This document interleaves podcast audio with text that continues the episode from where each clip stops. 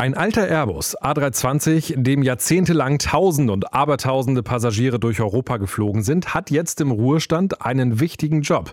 Er soll die Luftfahrt fit für Wasserstoff machen. Und dieser A320 steht in Hamburg bei Lufthansa Technik und über diesen besonderen Flieger sprechen wir in dieser Folge. Es wird mal wieder technisch bei uns. Luftraum, der Podcast von Aero Telegraph mit Christopher Scheffelmeier. Die Herausforderungen sind groß. Die Luftfahrt hat sich vorgenommen, in Zukunft deutlich weniger Emissionen auszustoßen. Auch in Hamburg wird genau daran gearbeitet. Zum Einstieg in diese Folge kommt Roland Gerhards zu Wort. Er ist der Geschäftsführer des ZAL in der Hansestadt, des Zentrums für angewandte Luftfahrtforschung. Ich habe ihn gefragt, wo steht die Luftfahrt im Moment? Wo wird die Reise hingehen und welche Rolle spielt dabei Wasserstoff? Wasserstoff wird eine große Rolle spielen bei der Reduzierung der Klimawirkung des Luftverkehrs. Hierzu gibt es verschiedene technische Möglichkeiten. Die erste und naheliegendste ist, ähm, aus Wasserstoff synthetischen Treibstoff herzustellen, den man auf klassische traditionelle Weise flüssig tanken kann. Hier geht es darum, die Raffineriekapazitäten möglichst schnell aufzubauen, um diesen Treibstoff, der bisher schon in Probeanlagen verfügbar ist, im großen Maßstab einsetzen zu können. Der Nachteil davon ist, dass dennoch weiterhin CO2 in normalen Flughöhen ausgestoßen werden wird und damit immer noch eine Klimawirkung vorhanden ist. Man kann das über Direct Carbon Capture am Boden reduzieren, jedoch bleibt eine gewisse Klimawirkung vorhanden. Die Alternative dazu ist, mit flüssigem Wasserstoff zu fliegen. Dieses kann auf zwei Wegen geschehen. Entweder ich verbrenne den Wasserstoff in traditionellen Gasturbinen, normalen Triebwerken und habe damit wenig Anpassung auf der Triebwerksseite. Ich muss jedoch das Flugzeug umkonstruieren, um die voluminösen Tanks äh, von dem flüssigen Wasserstoff mitnehmen zu können. Die dritte Alternative ist, diesen Wasserstoff dann in Brennstoffzellen in Strom umzuwandeln, damit ähm, dann Elektromotoren anzutreiben und dann komplett elektrisch fliegen zu können. Das ist sozusagen die letzte Ausbaustufe, ähm, die man erwarten kann. Ich denke mal, dass das Verbrennen in Gasturbinen bis 2035 ein machbarer Weg sein wird und dann der Einsatz von Brennstoffzellen noch ein bisschen länger dauern wird, weil ich da schon noch Herausforderungen sehe, speziell im Temperaturmanagement, im Energiehaushalt des Flugzeuges, so dass man da vielleicht bis 2045, 2050 mit Anwendungen im Antriebsstrang rechnen kann. Dennoch werden Brennstoffzellen eine große Rolle spielen, um den Wasserstoff, den man schon an Bord hat, sozusagen in Strom umzuwandeln und alle elektrischen Aggregate damit zu versorgen. Roland Gerhards vom ZAL in Hamburg. Also Wasserstoff wird seiner Ansicht nach in Zukunft eine wichtige Rolle spielen. Wie die Wartungs- und Bodenprozesse für die Flugzeuge der Zukunft aussehen müssen, das wird jetzt in Hamburg erforscht. Mit an Bord sind die Stadt Hamburg, das Deutsche Zentrum für Luft- und Raumfahrt, das ZAL, der Hamburger Flughafen und Lufthansa Technik, also ein wirklich breites Bündnis. Als Forschungslabor dient die ehemalige Halle an der Saale, die mehr als 30 Jahre für die Lufthansa Group im Einsatz war. Das Flugzeug wurde einmal umlackiert, sieht jetzt ganz bunt aus. Die Triebwerke bestehen mehr oder weniger nur noch aus der Hülle und im Bauch des Fliegers liegen einige Gewichte. Gewichte. Bilder vom Flugzeug findet ihr auf dem Instagram-Kanal von Luftraum. Also guckt da gerne mal vorbei. Aber jetzt rein in das Gespräch.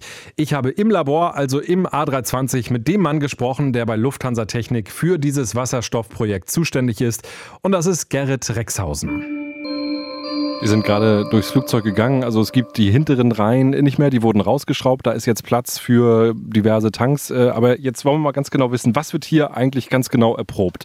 Was soll in diesem Labor erforscht werden? Also wir wollen erstmal den, den ganzen Umgang äh, mit, mit flüssigem Wasserstoff äh, lernen, kennenlernen. Und das geht los bei der Belieferung von flüssigem Wasserstoff. Das ist immer noch ein sehr äh, rares Produkt. Es gibt nur eine Handvoll äh, Fabriken in ganz Europa, die das überhaupt herstellen. Dann wir das ganze Handling hier machen vor Ort ähm, die Betankung und äh, vor allen Dingen auch das Thema Sicherheit. Welche Genehmigungsverfahren müssen wir durchlaufen, obwohl wir noch nicht mal flugfähig sein sollen, aber überhaupt den Betrieb und den, äh, das Vorhalten von flüssigem Wasserstoff hier auf dem Vorfeld äh, bedingt relativ viele Genehmigungsverfahren. Was müssen wir ähm, beachten? Ähm, wie werden wir auch unsere Mitarbeiter an dieses neue Medium heranführen. Das ist auch ein ganz, ganz zentraler Punkt. Das heißt, auch für unsere Mitarbeiter, Mechaniker, ist das Medium ja komplett neu. Ähm, und bei allem, was neu ist, muss man, muss man erstmal ein Gefühl dafür kriegen und äh, genau das ist unsere, unsere Hauptintention dann hier. Aktuell ist es so, das Tankfahrzeug fährt ans Flugzeug ran, zack, rein mit dem Kerosin. Was werden so in Zukunft äh, mutmaßlich die Herausforderungen sein? Naja, wir müssen erstmal die ganze ähm, Infrastruktur auf dem Flughafen natürlich ähm, bereitstellen ähm, wie kann das Ganze aussehen. Also über ein Pipeline-System, dass man gasförmigen Wasserstoff heranführt, wäre eine Option, die man dann verflüssigt vor Ort, weil eine, eine Herausforderung von flüssigem Wasserstoff, dass er relativ leicht ist und wir sehr große Mengen ähm, brauchen, um, sage ich mal, einen äquivalenten Energiegehalt Gehalt bereitzustellen wie bei Kerosin. Ähm, also sage ich mal, wenn wir jetzt einen Tanklastzug äh, bräuchten für eine A320, dann bräuchten wir äh, vier oder fünf. Ähm, so, und das, ähm, das mal hochgerechnet, äh, wenn man dann äh, sehr flächig die, ähm, die Flugzeuge, wenn es dann auch mehrere sind, betanken möchten, dann äh, muss man sich schon überlegen, ähm, wie man das Ganze strukturiert, aufbaut.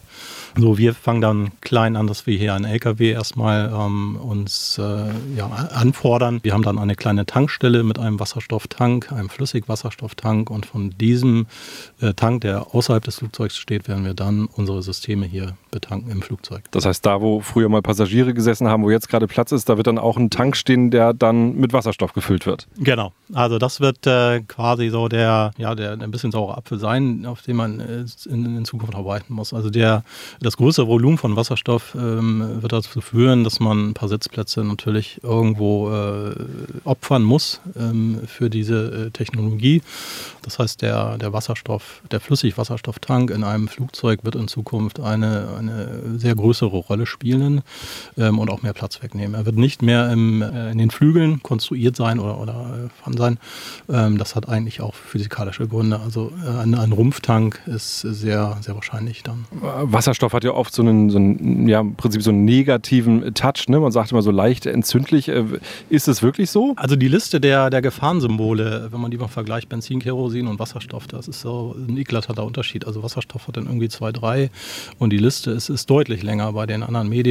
Also auch hier ist es erstmal, ähm, man, man kennt es nicht, man hat viel gehört, äh, Stichwort Hindenburg, aber das, das Ganze äh, ist dann äh, relativ oder objektiv betrachtet auch äh, wirklich sehr entspannt. Natürlich haben wir einen relativ großen Bereich, ähm, wo es zusammen mit Sauerstoff, mit reinem Sauerstoff dann explosions- oder detonationsfähig ist, aber diese Situation können wir hier ausschließen tatsächlich. Ist ja wirklich technisch äh, komplett Neuland. Ich habe gehört, diese Wasserstofftanks, wenn die dann unten im Flugzeug drin sind, dass die extrem gekühlt sein müssen. Über welche Temperaturen reden wir da? Ähm, wir reden über 20 Kelvin, das sind also minus, äh, über, über minus 250 Grad Celsius, ähm, also tiefkalt. Ähm, das heißt, das ganze System dauerhaft kalt zu halten, ist, ist technisch gar nicht möglich. Also wir haben es immer mit einer gewissen äh, Verdampfung, Verdunstung zu tun. Wir haben dann ein, ein sogenanntes äh, Boil-off-Gas, was wir dann auch abführen werden. Ähm, aber insgesamt, äh, und ich sehe es dann wieder, wieder positiv, würden wir jede Leckage dann auch bemerken. Bei diesen Temperaturen würde sich sofort ein Eisblock bilden an irgendwelchen äh, undichten Stellen oder nicht isolierten Stellen. Ähm, das hat zwei, äh, zwei Vorteile. Einmal brauchen wir ähm, keine, keine Detektion in dem Sinne, dass wir eine, eine Wärmebildkamera dann erstmal brauchen, sondern wir sehen es dann sofort. Ähm, das Problem wäre nämlich, dass alle ähm, Bestandteile in der Luft äh, dort quasi verflüssigen aufgrund der, der tiefen Temperaturen. Und zum anderen müssen auch alle Komponenten wirklich isoliert werden und dann brauchen wir auch äh, einen gewissen Schutz der Mitarbeiter. Äh, dann, das heißt äh, Handschuhe oder, oder bestimmte ähm, bestimmte Schutzkleidung dann auch nicht mehr, weil äh, wir dann wirklich von Raumtemperatur reden, über die wir es dann hier zu tun haben.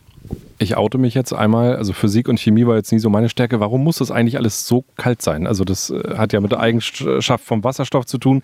Vielleicht können Sie da alle nochmal mit ins Boot holen, die genauso wie ich in der Schule da nicht aufgepasst haben.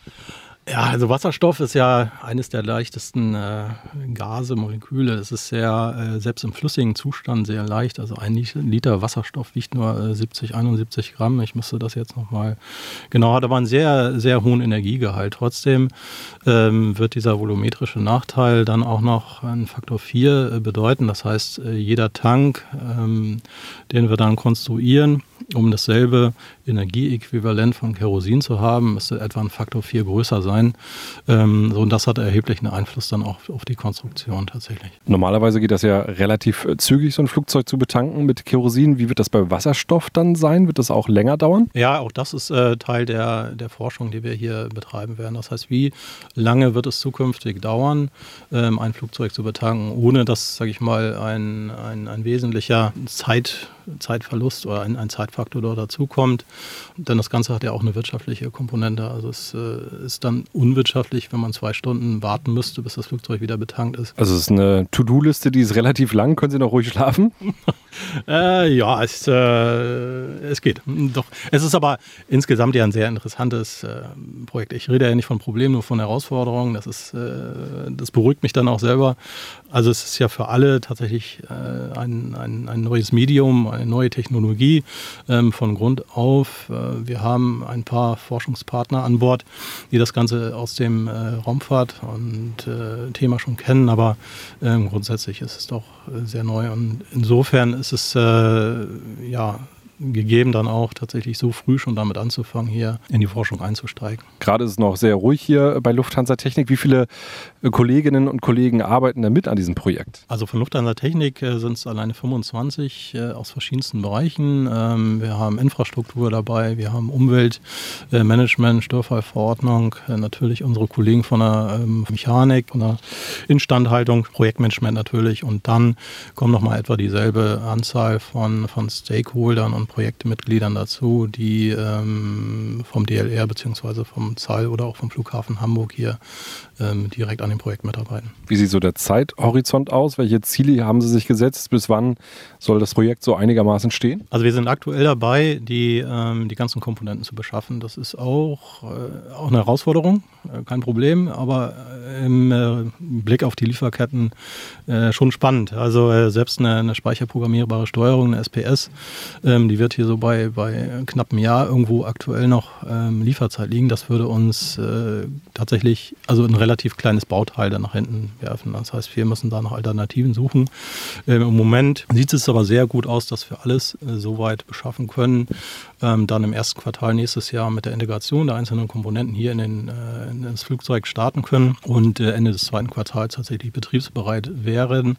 Äh, in dem Sinne, dass wir das Flugzeug betanken können, dass wir Versuche fahren können und äh, quasi am Ende des Tages dann auch Strom produzieren können. Also fassen wir mal zusammen. Äh, die Luftfahrt möchte gerne logischerweise klimaneutral werden.